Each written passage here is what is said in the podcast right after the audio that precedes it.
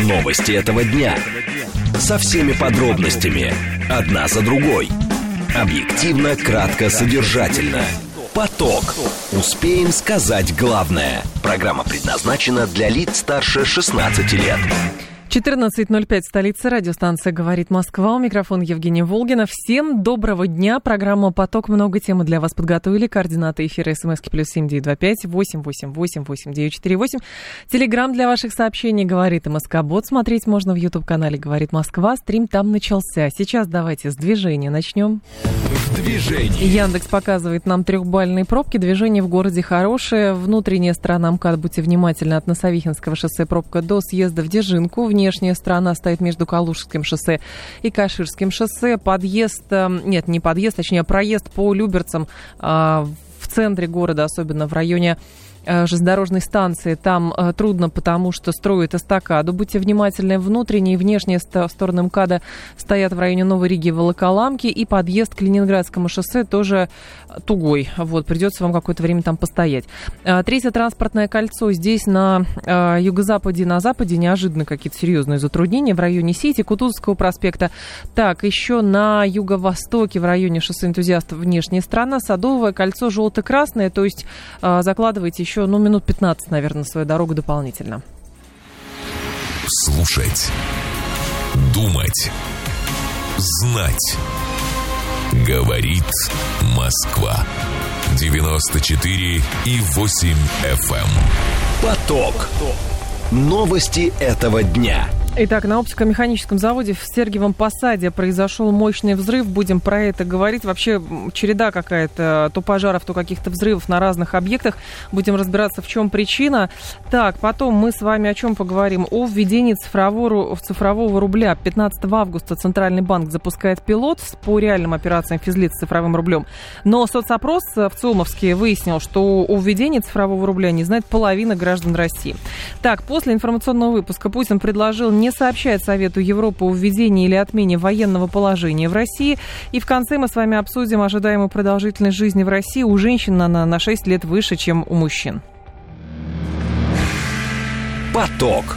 Успеем сказать главное. Так, по последние данные по поводу э, Сергиева Посада и взрыва на заводе. Так, завод э, в Сергиевом Посаде, где произошел взрыв, не имеет отношения к оптике, там давно производят пиротехнику. Губернатор Подмосковья Воробьев сообщил, версия об атаке беспилотника службами не рассматривается. Тоже заявление эм, Воробьева. До 49 человек возросло число пострадавших при взрыве в Сергиевом Посаде. Пять человек могут находиться под завалами. А, смысл в чем? Что произошло? Значит, э, большой объект, оптико-механический завод в подмосковном Сергиевом Посаде, Загорский опти- оптико-механический завод. Сегодня там несколько часов назад произошел взрыв. А, Соответственно, администрация городского округа сообщила, что на заводе объявлена эвакуация всех зданий, цехов и так далее. Взрыв произошел из-за нарушения технологического процесса. Это заявление экстренных служб, хотя криминалисты там тоже работают. И выясняется, что на территории завода были склады, которые сдавались в аренду и, соответственно, такая информация поступала. И там хранилась пиротехника, причем с какого-то завода, который уже находится в стадии банкротства. И сейчас будут выяснять, ну, видимо, а, каковы правила хранения этой пиротехники, взрывоопасных объектов, что там на самом деле было. То есть а, фраза «человеческий фактор», она фигурирует. А, Сергей Гринин с нами, председатель общественной организации «Гражданская безопасность». Сергей Михайлович, здравствуйте. Здравствуйте. Скажите, пожалуйста, ну вот э, если с Сергиева Посада начать, самое мощное происшествие за последнее время на э, промышленных предприятиях, вот вам что прежде всего бросается в глаза как специалисту? Ну, в любом случае, вот если прозвучала фраза «человеческий фактор», то сразу хочется сказать, э, уважаемые наши сограждане, дамы и господа, техника безопасности – это не просто формальный инструктаж, где вы в журнале расписались. Как правило, все правила техники безопасности, особенно на объектах, связанных хоть, хоть как-то с повышенной опасностью, они кровью писаны, и их надо соблюдать. Если кто-то что-то нарушил и из-за этого рвануло, значит, э, именно этот человек несет ответственность по большому счету, хотя бы моральную за все, что произошло. Угу. Ну и дальше, дальше по цепочке. Кто проводил инструктаж, почему он проводился, судя по всему, довольно формально, нарушались ли правила хранения. Тут еще эксперты будут выяснять, информации пока слишком мало. Но еще раз, вот, все, кто нас слышат, на своем рабочем месте – внимательно относитесь к тому, что происходит в технологическом процессе, потому что иногда действительно малейшая ошибка может привести к тяжелым последствиям и даже к человеческим жертвам. Угу. Но в данном случае, а, видите, рассматривается теперь одна, ну как бы а, та информация, которая становится известной, что да, территория промышленного объекта, но какие-то помещения сдавались в аренду, предприятия, которые там банкротятся, и вот, соответственно, там рванула эта пиротехника. Непонятно почему, то ли кто-то закурил, то ли что-то отсырело. Ну, в общем, это все будут выяснять. А как, э, насколько сложно при таком уровне разрушений понять действительно, что на самом деле произошло. То есть, что это там, например, не взрывчатка какая-то или намеренная диверсия, а что это человеческий фактор в смысле халатности? Если рванула пиротехника, по какой именно причине она рванула, скорее всего, экспертиза уже не установит. Но если там действительно не, не было заложено взрывное устройство, от, угу. от чего сдетонировало все остальное, но эта версия, я думаю, будет третий, пятый или десятый. А, закурил ли кто-то, специально ли спичку бросил, специально ли поджег, это теперь уже очень трудно установить, почти нереально, потому что собственно, все, что могло взорваться, уже взорвалось. Uh-huh. Но вот вероятность именно человеческой ошибки, человеческого разгильдяйства, не побоюсь этого слова, она здесь э, очень высока среди версий, потому как э, ну, практика показывает, что чаще всего очень много серьезных происшествий происходит именно потому, что кто-то где-то на своем месте не досмотрел, не доглядел, не завинтил краник, бросил окурок или что-то еще в этом духе. То есть элементарное разгильдяйство и нарушение правил техники безопасности, оно вообще, вообще в массе, mm-hmm. если взять э, статистику, в массе событий, в том числе с тяжелыми последствиями, это все, вот этот именно человеческий фактор пресловутый на первом месте, к сожалению. Сергей Михайлович, а с чем это связано? То есть в какой-то момент расслабление происходит, или этому изначально не уделялось э, какое-то внимание, или как еще это объяснить?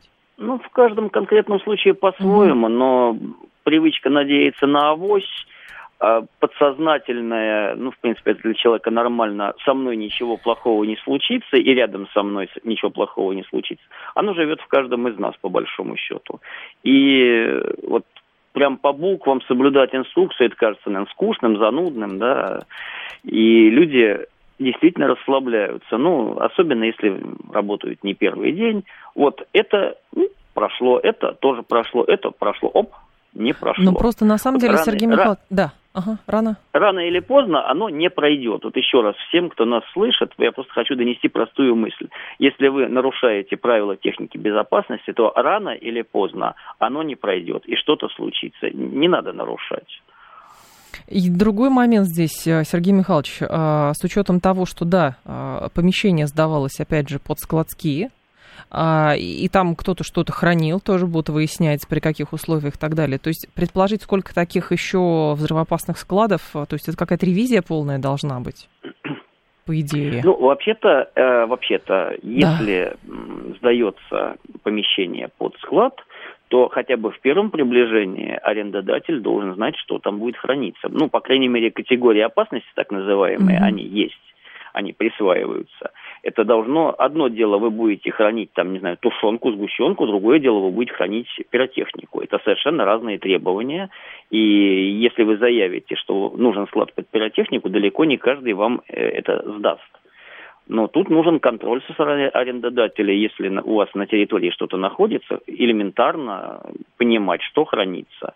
Абсолютно безопасные вещи, потенциально опасные, или э, что-то хранится уже с тем, что, э, что-то из того, чему присваивается определенные категории опасности. А если там хранили тротил, например, да, ну, тротил официально не могут хранить, но он может быть и краденый. А если бы там хранили, например, э, газы Селитру промышленные... Еще. Селитру. А, извините, кислородный баллон, например, mm-hmm. взрывается, ну, ничуть не хуже гранаты, по меньшей мере. А там всего-то надо, чтобы масло попало. и вентиль приоткрыт и так далее. То есть что хранится, по крайней мере, в первом приближении в номенклатуре. Не обязательно каждую банку описывать. Пиротехника – хорошо. Присваиваем класс опасности и спрашиваем. Приходим и проверяем. Потому что это потенциально опасно, и это должно быть под контролем. А если вы храните там кирпич, с ним ничего не случится. Ну и храните на здоровье. Уже проверять не надо. Но иногда заглянуть надо, не хранят ли под видом кирпича там пиротехнику. Да? То есть э, какая-то косвенная доля вины, никого не хочу обвинять, но косвенная, в данном случае, возможно, возможно, подчеркну, ни, никого не обвиняю, лежит на руководстве именно арендодателя. Проверяли, не проверяли. Но это сейчас опять-таки специалисты и следствие будет разбираться на месте. Но это постфактум. Проверяли, не проверяли, был ли контроль постфактум. Да. Но сейчас я думаю, что многие из тех, кто что-то у себя сдают, а возможно нас слышат, напрягутся и перепроверят своих арендаторов. Угу. Это будет полезно в любом случае, и это никого не ущемляет ни в каких правах. Если заявили определенную категорию безопасную, будьте любезны соблюдать. Если заявили, что у вас э, хранится не, нечто с какой-то категорией опасности, тогда соблюдайте все, что положено по этой категории. Есть инструкции, они, еще раз скажу, все эти инструкции, особенно угу. к повышенной опасности, они кровью писаны, и их надо соблюдать. Наш слушатель спрашивает, есть ли регламент для хранения опасных э, предметов, веществ, например, удаленность от школ, детских садов, общественных мест? Э, Или регламенты нет? однозначно есть. Есть, угу. есть правила хранения, есть, есть регламенты.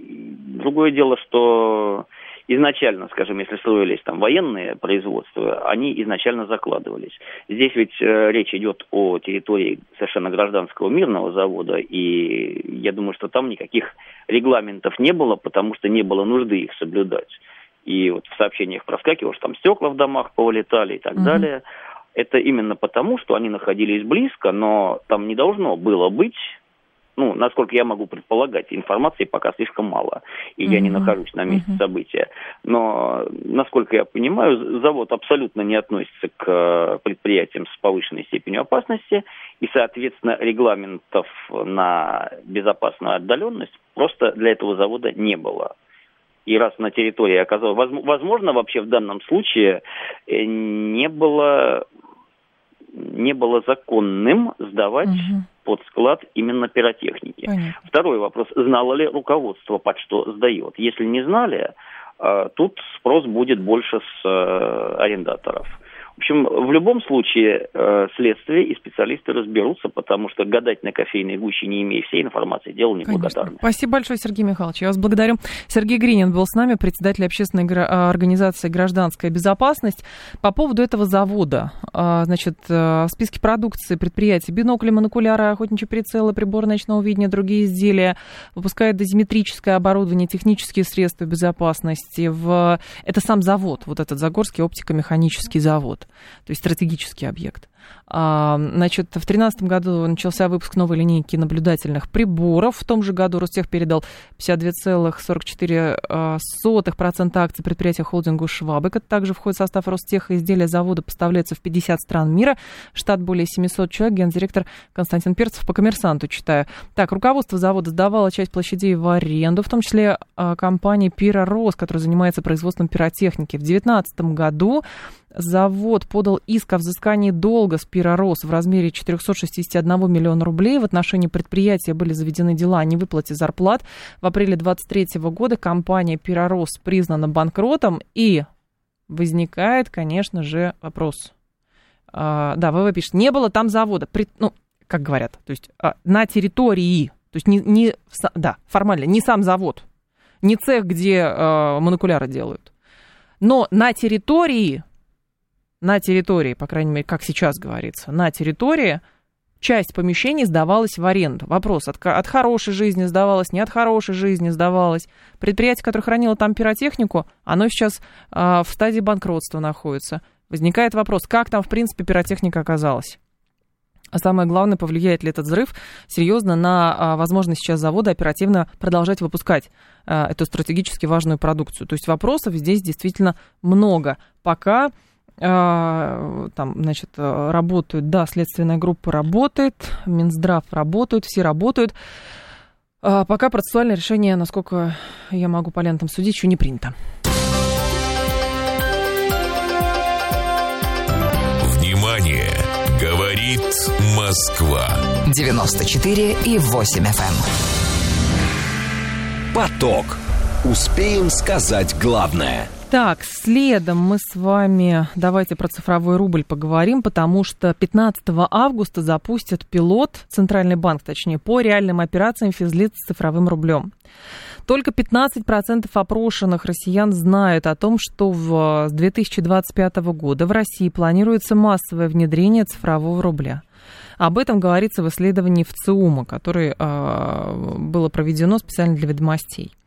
Что-то слышали, но не знают подробностей. 55% респондентов, 30% впервые услышали об этом явлении от социологов. Половина опрошенных затруднилась с ответом на вопрос о том, зачем новый рубль, новый вид рубля нужен. Денис Саракша с нами, экономист, автор телеграм-канала «Все нормально, деньги есть». Денис Григорьевич, здравствуйте. Здравствуйте, Евгения, всем привет. Скажите, пожалуйста, а что это все-таки за система такая, цифровой рубль? И почему люди о нем не знают? Ну, смотрите, если идти прямо от Адама, то да. когда-то люди пользовались э, всякими ракушками для того, чтобы э, вместо денег, для того, чтобы обеспечивать свой обмен. Потом они узнали о том, что, оказывается, есть э, золото, из него можно делать монеты, там, серебро и так далее. Потом для них стало огромным открытием наличие бумажных денег. Извините, это у меня шум. Uh-huh. А, вот. А, потом они обнаружили, что деньги бывают еще и безналичными. Ну и, наконец, сейчас новая форма денег – электронные деньги. Угу. Прогресс не стоит на месте, и я думаю, что мы еще, может быть, доживем до какой-нибудь еще одной формы денег, но пока что вот надо разобраться с электронными с электронными, но Центральный банк 15 августа запускает пилот.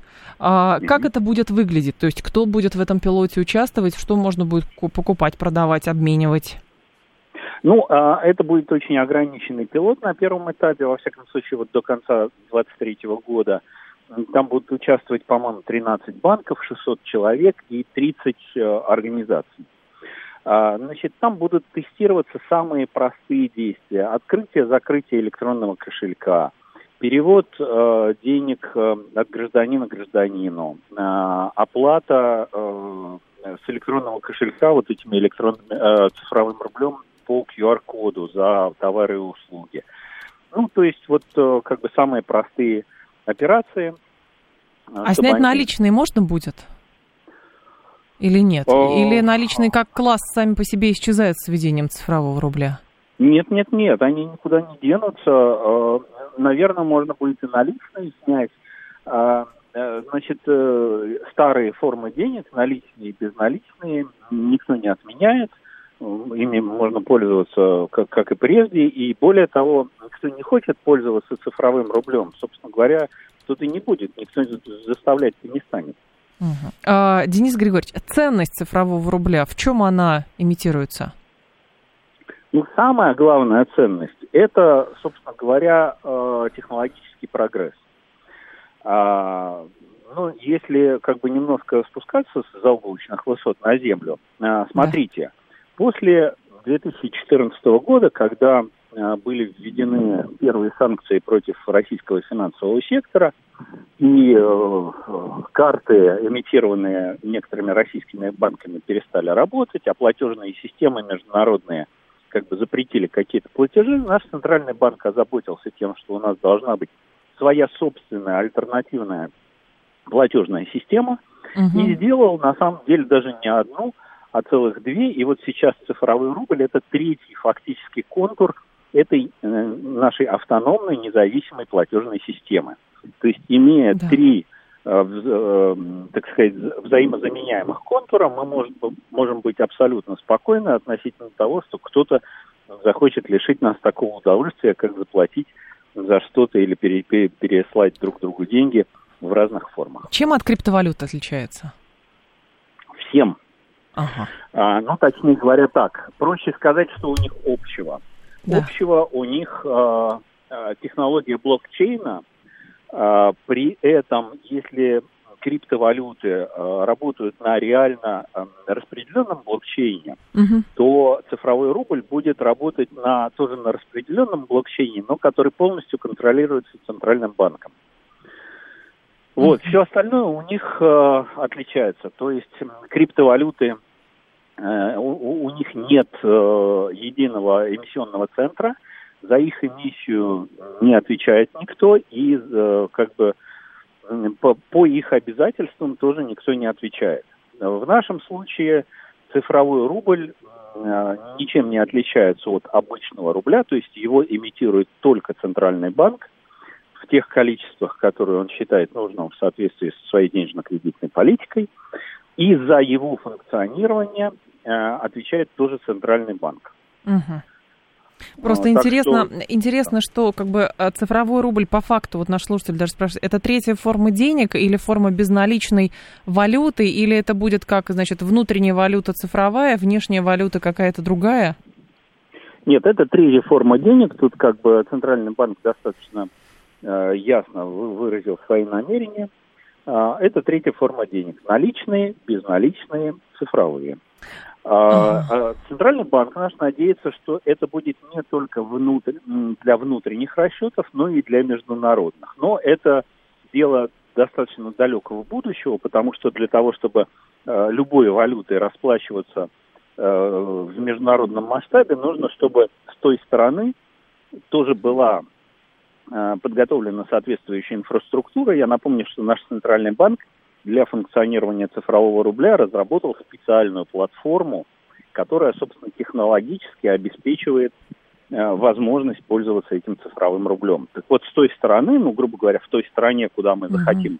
отправить наш цифровой рубль, тоже должна быть либо наша же цифровая платформа, либо их цифровая платформа, которая сопрягается с нашей. Понятно. Спасибо большое, Денис Григорьевич. Я вас благодарю. Денис Ракша был с нами, экономист, автор телеграм-канала «Все нормально, деньги есть». Приближается начало эпохи введения цифрового рубля, но вопросов о том, что такое все-таки цифровой рубль, меньше не становится. То есть теоретически понятно, это не наличные деньги, это безналичная форма денег, но не просто безналичная в смысле, как мы с вами по карточкой расплачиваемся, и это не криптовалюта это что-то другое. Причем вопросы есть не просто даже у физических лиц, вот кого в ЦИОМ опросил или у нас с вами.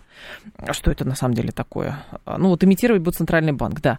А, у, у Ассоциации российских банков, например, тоже вопрос есть. Они даже направили письмо в Центральный банк с просьбой разъяснить статус цифрового рубля. Банкиры обратились в ЦБ, говорят, что, собственно, такое цифровой рубль, третья форма денег или безналичная валюта. Но видите, Денис Григорьевич Ракша говорит, что это третья форма денег. А что говорят в Центральном банке? Мы долго готовились к началу реальных операций. Пилот начнется 15 августа. А, должна сказать, что этот пилот будет прежде всего строиться по тестированию таких активных операций, как открытие кошельков в цифровых рублях банкам, клиентам, физлицам и юрлицам, переводы в цифровых рублях между клиентами, оплата в торгово-сервисных предприятиях. А, так, это первый зампред а, ЦБ Скоробогатова говорит. 16 банков готовы присоединиться к тестированию цифрового рубля в следующем году.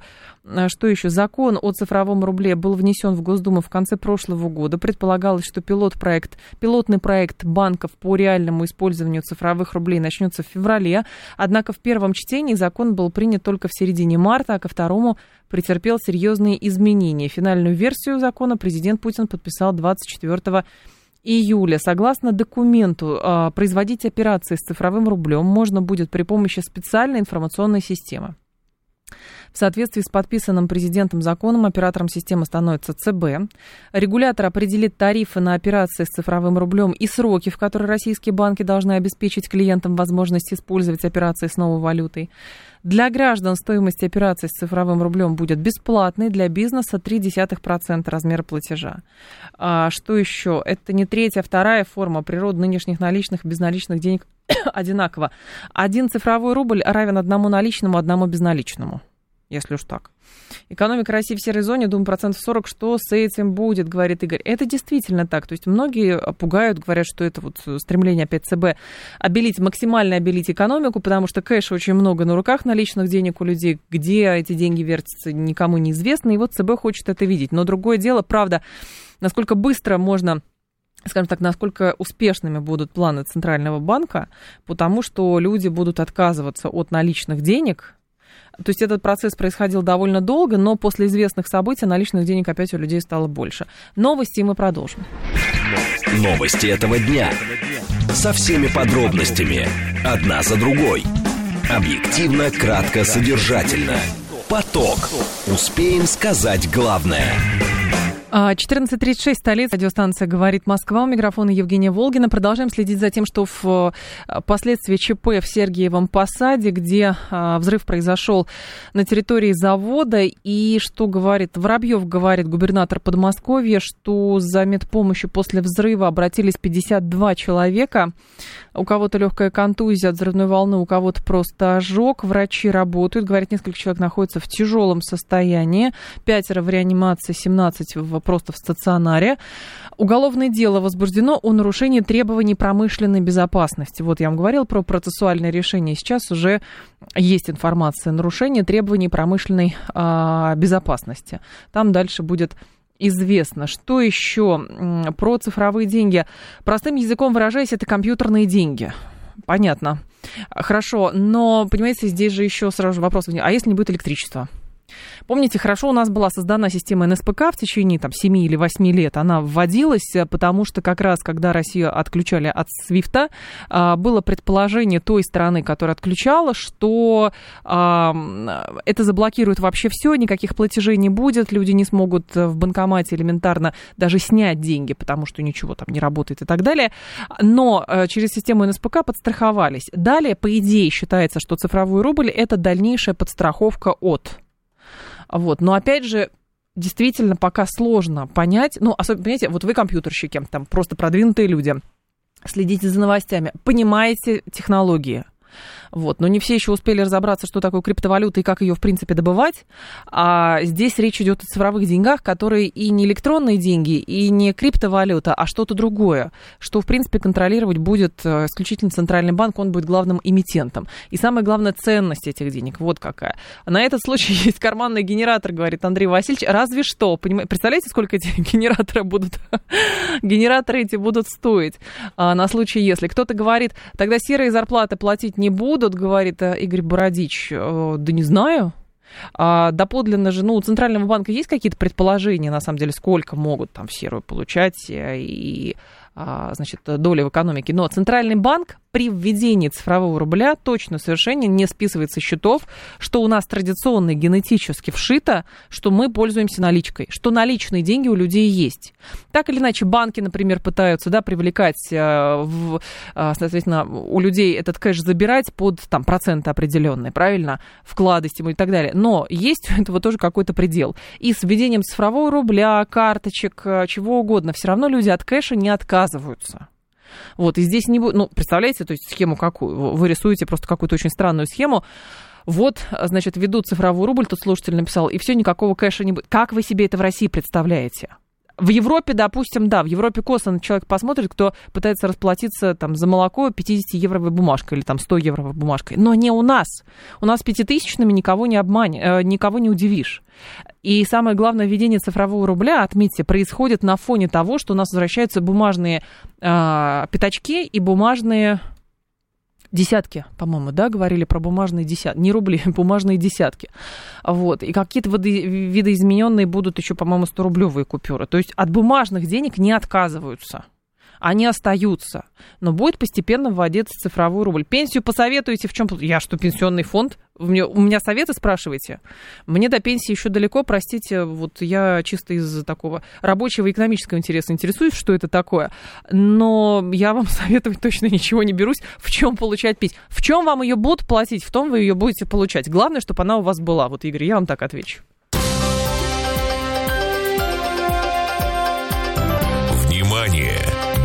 Говорит Москва. 94 и 8 FM. Эм. Поток. Успеем сказать главное. Э, Владимир Путин внес в Государственную Думу поправки в федеральные конституционные законы в части, касающиеся необходимости информирования секретаря Совета Европы о введении и отмене либо прекращении действия военного или чрезвычайного положения. Соответствующий проект размещен в базе законодательной деятельности Нижней Палаты Парламента. В пояснительной записке к документу отмечается, что статья 37 Федерального конституционного закона о ЧП и статья 22 Конституционного закона закона о военном положении в соответствии с требованиями Конвенции о защите прав человека и основных свобод от 4 ноября 1950 года предусматривалось информирование Москвой, а, в том числе генерального секретаря Совета Европы, об отступлении России от своих обязательств по международным договорам. Ну, то есть, когда вводится или а, ЧП, или военное положение, там меняется формат вообще взаимодействия государства с обществом. И, соответственно, раньше а, государство должно было информировать, как мы, как были членом Совета Европы, мы должны были информировать Совет Европы, что по таким-то причинам у нас делается так. Теперь это убирается. Владимир Оленченко с нами, старший научный сотрудник Центра европейских исследований Института мировой экономики, международных отношений РАН. Владимир Анатольевич, здравствуйте.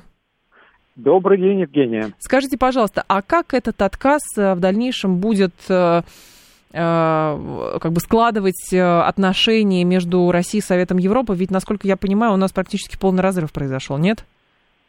Вы знаете, Евгения, вы правильно подметили. Собственно, сейчас эти шаги, которые предпринимаются, они просто приводят в соответствие наши законы с действительным положением вещей. Действительно, Совет Европы э, разорвал с нами отношения, но к этому все дело шло, потому, потому что в Совете Европы э, сложилась такая практика, э, практика поучений и ультиматума в России. И последний из этих вот шагов был предпринят э, в э, весной 2022 года, и, соответственно, мы, я имею в виду Россия, уведомили mm-hmm о том, что мы прекращаем с ними отношения, и вот на данный момент у нас их нет.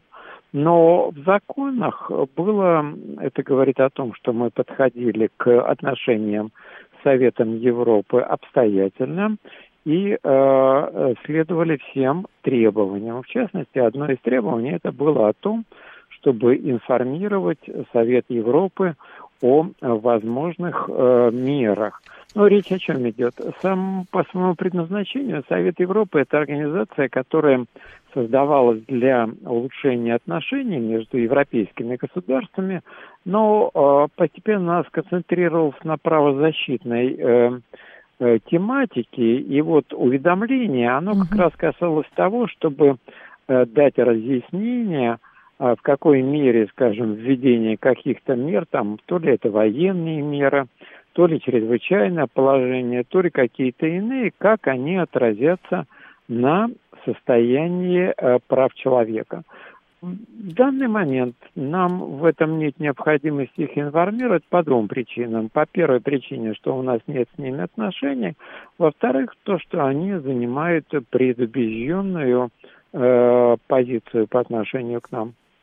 Но, Владимир Анатольевич, а как отказ от э, каких-то правил Совета Европы сказывается на а, внутрироссийских процессах? Или все-таки а, вообще Совет Европы был довольно, ну, таким просто символичной ритуальной организацией, членство в которой как бы гарантировало, что другие представители европейских государств принимают тебя за своего? Ну, я бы так э, обратил угу. внимание, что она создавалась сразу после войны, это 40, было 1900, имели Второй мировой, в 1949 году. Вот. И э, одним из предназначений это было налаживание отношений, поскольку отношения между государствами э, были э, здорово расстроены.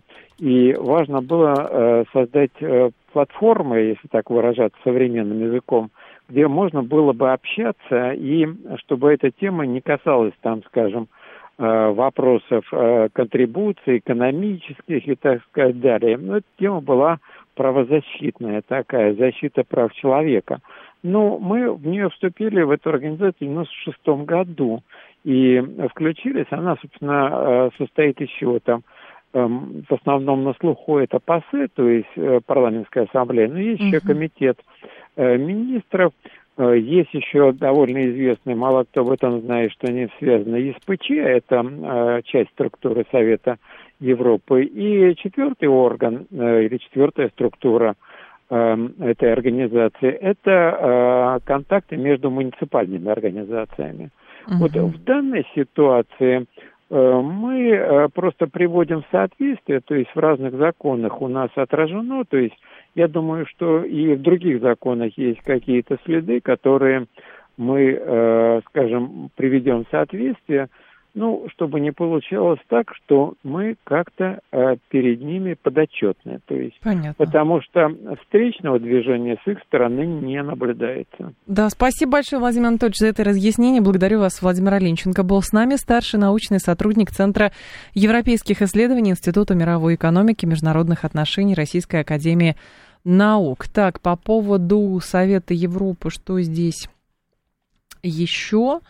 А, значит, статья 22, да, закона о военном положении предполагает, что в случае введения военного положения в России или в отдельных ее местностях президент принимает меры по уведомлению Генсека ООН, информированию Генсека Совета Европы об отступлении России от своих обязательств по международным договорам, связанным с ограничением прав и свобод граждан. Аналогичный алгоритм задействует э, статья 37 закона о чрезвычайном э, положении. Что здесь еще? Согласно документу, официальным представителем президент при рассмотрении рассмотрения парламентом этих поправок будет замглавы российского МИДа Александр Грушко. А сейчас военное положение действует в четырех присоединенных к России регионах Донецкой, Луганской народных республиках, Запорожской, Херсонской областях. А, напомню, что 15 марта, в середине марта прошлого года, Россия начала процесс выхода из Совета Европы. В тот же день Комитет министров Совета Европы одобрил резолюцию об исключении России из организации. Российский МИД убежден, что развод с Советом Европы был решением правильным.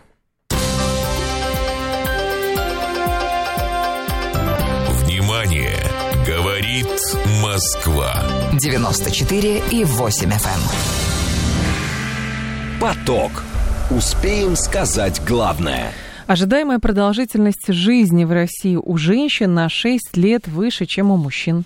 Разрыв в ожидаемой продолжительности жизни между мужчинами и женщинами в России составляет именно такой срок, э, сообщает, э, сообщил глава Минздрава Михаил Мурашко. Он говорит, что в целом ожидаемая продолжительность жизни у женщин сегодня выше, отличается примерно а, до 6 лет, и, конечно же, у женщин здоровье сберегающее поведение более выражено.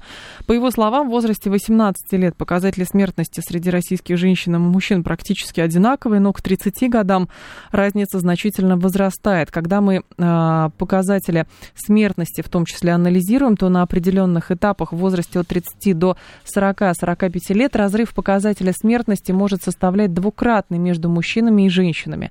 В своем выступлении министр также коснулся вопроса еще избыточного веса, но это другой аспект, он как бы косвенно, может быть, касается продолжительности жизни, потому что если есть проблемы избыточного веса, там есть риск э, обострения и появления всяких э, болячек, которые могут привести к тому, что человек умирает. Э, Рима Утяшева с нами, член Комитета Госдумы по охране здоровья, кандидат медицинских наук. Рима Амирна, здравствуйте. Вне зоны действия сети. Вне зоны действия сети наша э, гости. Сейчас попробуем э, все-таки вернуть ее в зону действия Э, сети. Что здесь еще? Важно понимать, в чем, с вашей точки зрения, недоработка государства в вопросе увеличения продолжительности жизни. Или, или же все-таки у государства э, сделано э, как бы максимально много, то есть там развивается медицина, там пропаганда здорового образа жизни, еще что-то, еще что-то, и есть определенный предел, компетенции самого государства. Дальше многое зависит от самих людей. Следуют они рекомендациям, не следуют они рекомендациям или нет. Так, женщины живут, ну понятно, шутки, шутки за 300 начались, почему женщины живут дольше. Рима Амировна, здравствуйте. Здравствуйте. Скажите, пожалуйста, а в чем может быть недоработка государства в вопросе увеличения продолжительности жизни? Или максимум уже сделан? Я бы так не сказала. А, государство много работает, чтобы была продолжительность жизни высокая. Даже поставили возраст 80 лет. Но все, вот, э, смотрите, э, я э, по статистике, женщины живут больше, чем мужчины. На продолжительность жизни же влияет несколько факторов. Образ жизни, работа, условия жизни, условия работы, как человек питается, вредные привычки. Но и самое главное, как относится к своему здоровью. Мы сегодня проводим диспансеризацию, раннюю диагностику заболеваний, понимаем, что основные причиной смерти. Это онкология, заболевания сердца, сосудов, эндокринные заболевания. Э, к сожалению, ковид тоже оставил много минусов, и особенно для тех больных, э, для хронических больных, обострений болезни. Что делает государство?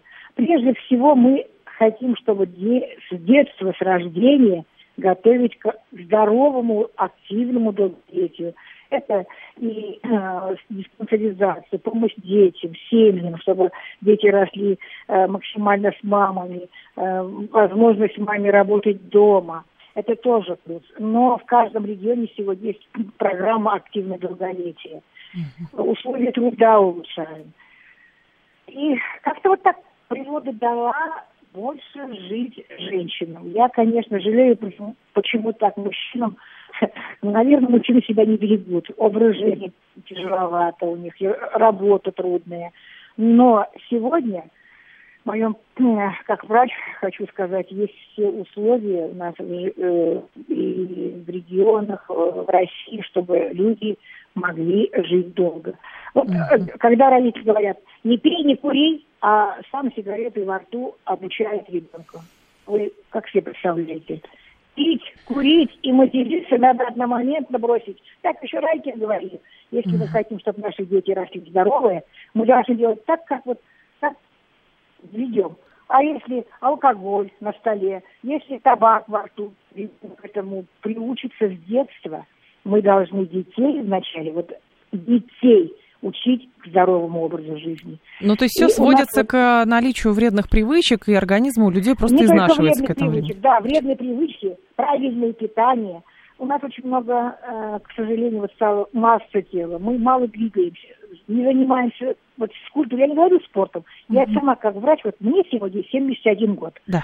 Я хожу, бегаю, но не так, как раньше я ходила в сборную института.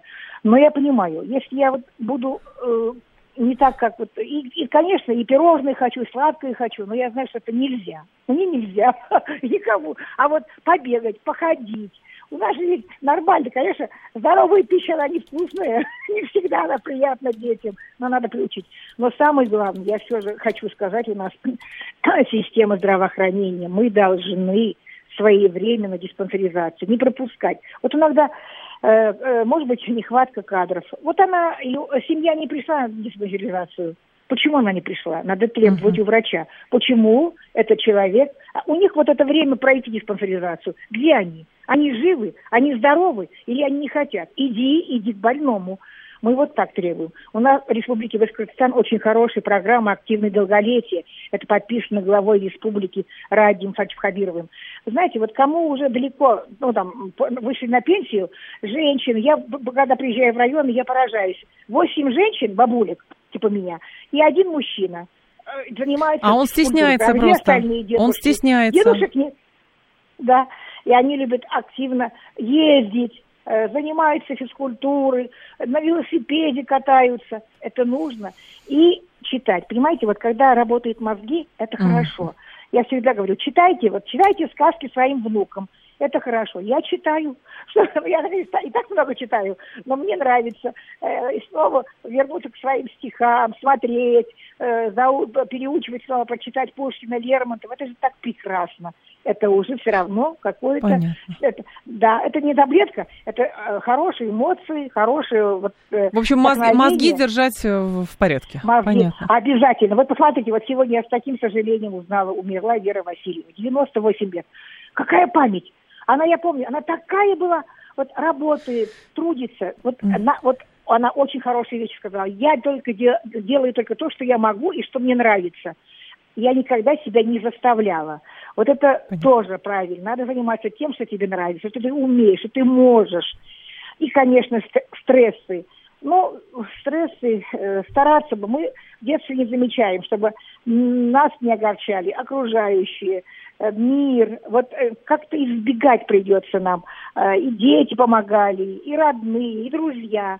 Вот этот мир, вот который за нами, в нашем государстве, он вот сегодня в России, конечно, вокруг много чего. Спасибо. Но вот все хорошо. Поэтому угу. будем стремиться, чтобы и мужчины нас догнали по долголетию. Спасибо большое, Рима Мирна. Я вас благодарю. А, Рима Утяшева была с нами, член Комитета Госдумы по охране здоровья, кандидат медицинских наук. 7373948, телефон прямого эфира. Давайте, товарищи, так, что вы делаете для того, чтобы жить дольше? А ваши лично какие-то способы, варианты, не знаю, может быть, по семейной линии какие-то традиции передаются? Вы бросили пить, курить, занялись собой, ну, все что угодно. Так, э, что-то еще. Почему у мужчин пенсионный возраст выше? Где логика? Ну, в смысле то, что если мужчины живут меньше, их нужно сберегать и на пенсию раньше отправлять. Еще все идет, э, на самом деле, из начала 20 века, э, потому что считалось, что женский организм, во-первых, изнашивается быстрее, потому что рожали больше, Плюс сами роды – это серьезная нагрузка на организм. Плюс выращивание детей, вскармливание детей тоже нагрузка. Плюс женщина работала на производствах и на вредных производствах в том числе. И поэтому женщина на 5 лет раньше а, выходила и выходит на пенсию. Поэтому, конечно, здесь можно как угодно говорить, а где же гендерное равенство, а что и так далее. Но оно вот так. Понимаете? А кто-то, например, из мужчин вообще оскорбляется, что а, подходит пенсионный возраст, и значит, этот человек старик. ну вот тут как. Тогда еще больше увеличивать, чтобы мужчины так себя не чувствовали. Давайте, если серьезно, 7373948, телефон прямой... А где у нас телефон? Вот. А я все думаю, никто не звонит, а у меня не открыто окно. Здрасте, слушаю вас, алло. Здравствуйте, код Москва. Да, пожалуйста. Знаете, я вообще стараюсь не напрягаться. По жизни. А, и да, да, да. Так. И именно эмоционально. Ага. Потому что вот э, какой-то эмоциональный дисбаланс, он очень подрывает здоровье. Так. И я это как бы говорю как э, врач. Вот. А не то, чтобы я там как-то не работаю или какой-то бездельник, нет, но надо, чтобы... Не нужно сильно переживать. Душе, Да, да, да, в душе у вас должно быть спокой, спокойствие. Вот. Еще надо хорошо спать, ну, то есть э, должен быть какой-то режим. Режим ну, должен безусловно, быть. Да, безусловно, там, э, ну, я вот не курю, Могу крайне редко, но это не, не моя тема. Uh-huh. Также алкоголь, э, ну, ну, не знаю, мне кажется, это не надо кидаться в какие-то крайности, там, знаете, кто-то там совсем не пьет. Может быть, это и хорошо, но, не знаю, 50 грамм выпить э, за каким-то событием, а, ничего страшного не будет. Вот. Безусловно, надо знать меру в еде, не надо там закидывать все в топку все подряд. Uh-huh. Вот. Надо следить за своим весом, и достаточно критично к себе относиться, посмотрев на себя сбоку в профиль, вот, а, на свой живот, на, местах, и признавать, что есть проблемы, правильно? И, и признавать, что надо как-то закрыть рот и прекратить жрать все подряд. Понятно, спасибо. Что вот этим мальчикам в 25 лет, понимаете? Мальчикам 25. А что делают мальчики в 25 лет? Я давно с ними не сталкивалась. Ну, я просто, как еще бывший военный доктор, не понимаю, как можно быть вообще тюленем 25 лет и не подтягиваться там 20 раз. А, вы про ну, это, вот. понятно, да, спасибо же. Ну, а вдруг он уставший, понимаете? Ну вот а, здесь же еще история действительно есть такая, что, помните, как говорили, в стремлении а, снять какое-то уничижительное клеймо с людей, там, условно, 48-го, да, плюс сайз, это же был 48-й размер, простите. А, вот, оказалось, что получился гимн а, неряшливости и, соответственно, там, чревоугодию и всему другому неприятному.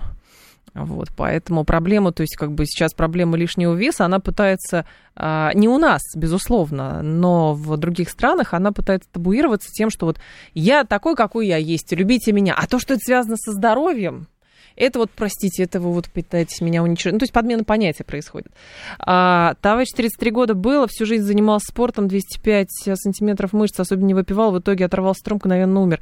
Да, бывает, к сожалению, такое. У меня тоже одноклассник в 32 года мой одноклассник умер. И тоже вроде бы ничего не предвещало. Еще пресловутый 10 тысяч шагов в день отказался от сладкого и от пищевого мусора, говорит Наталья. 10 тысяч шагов, знаете, а вот кто-то скажет, что это все тоже дань моде, и на самом деле для кого-то 10 тысяч шагов может оказаться вредными.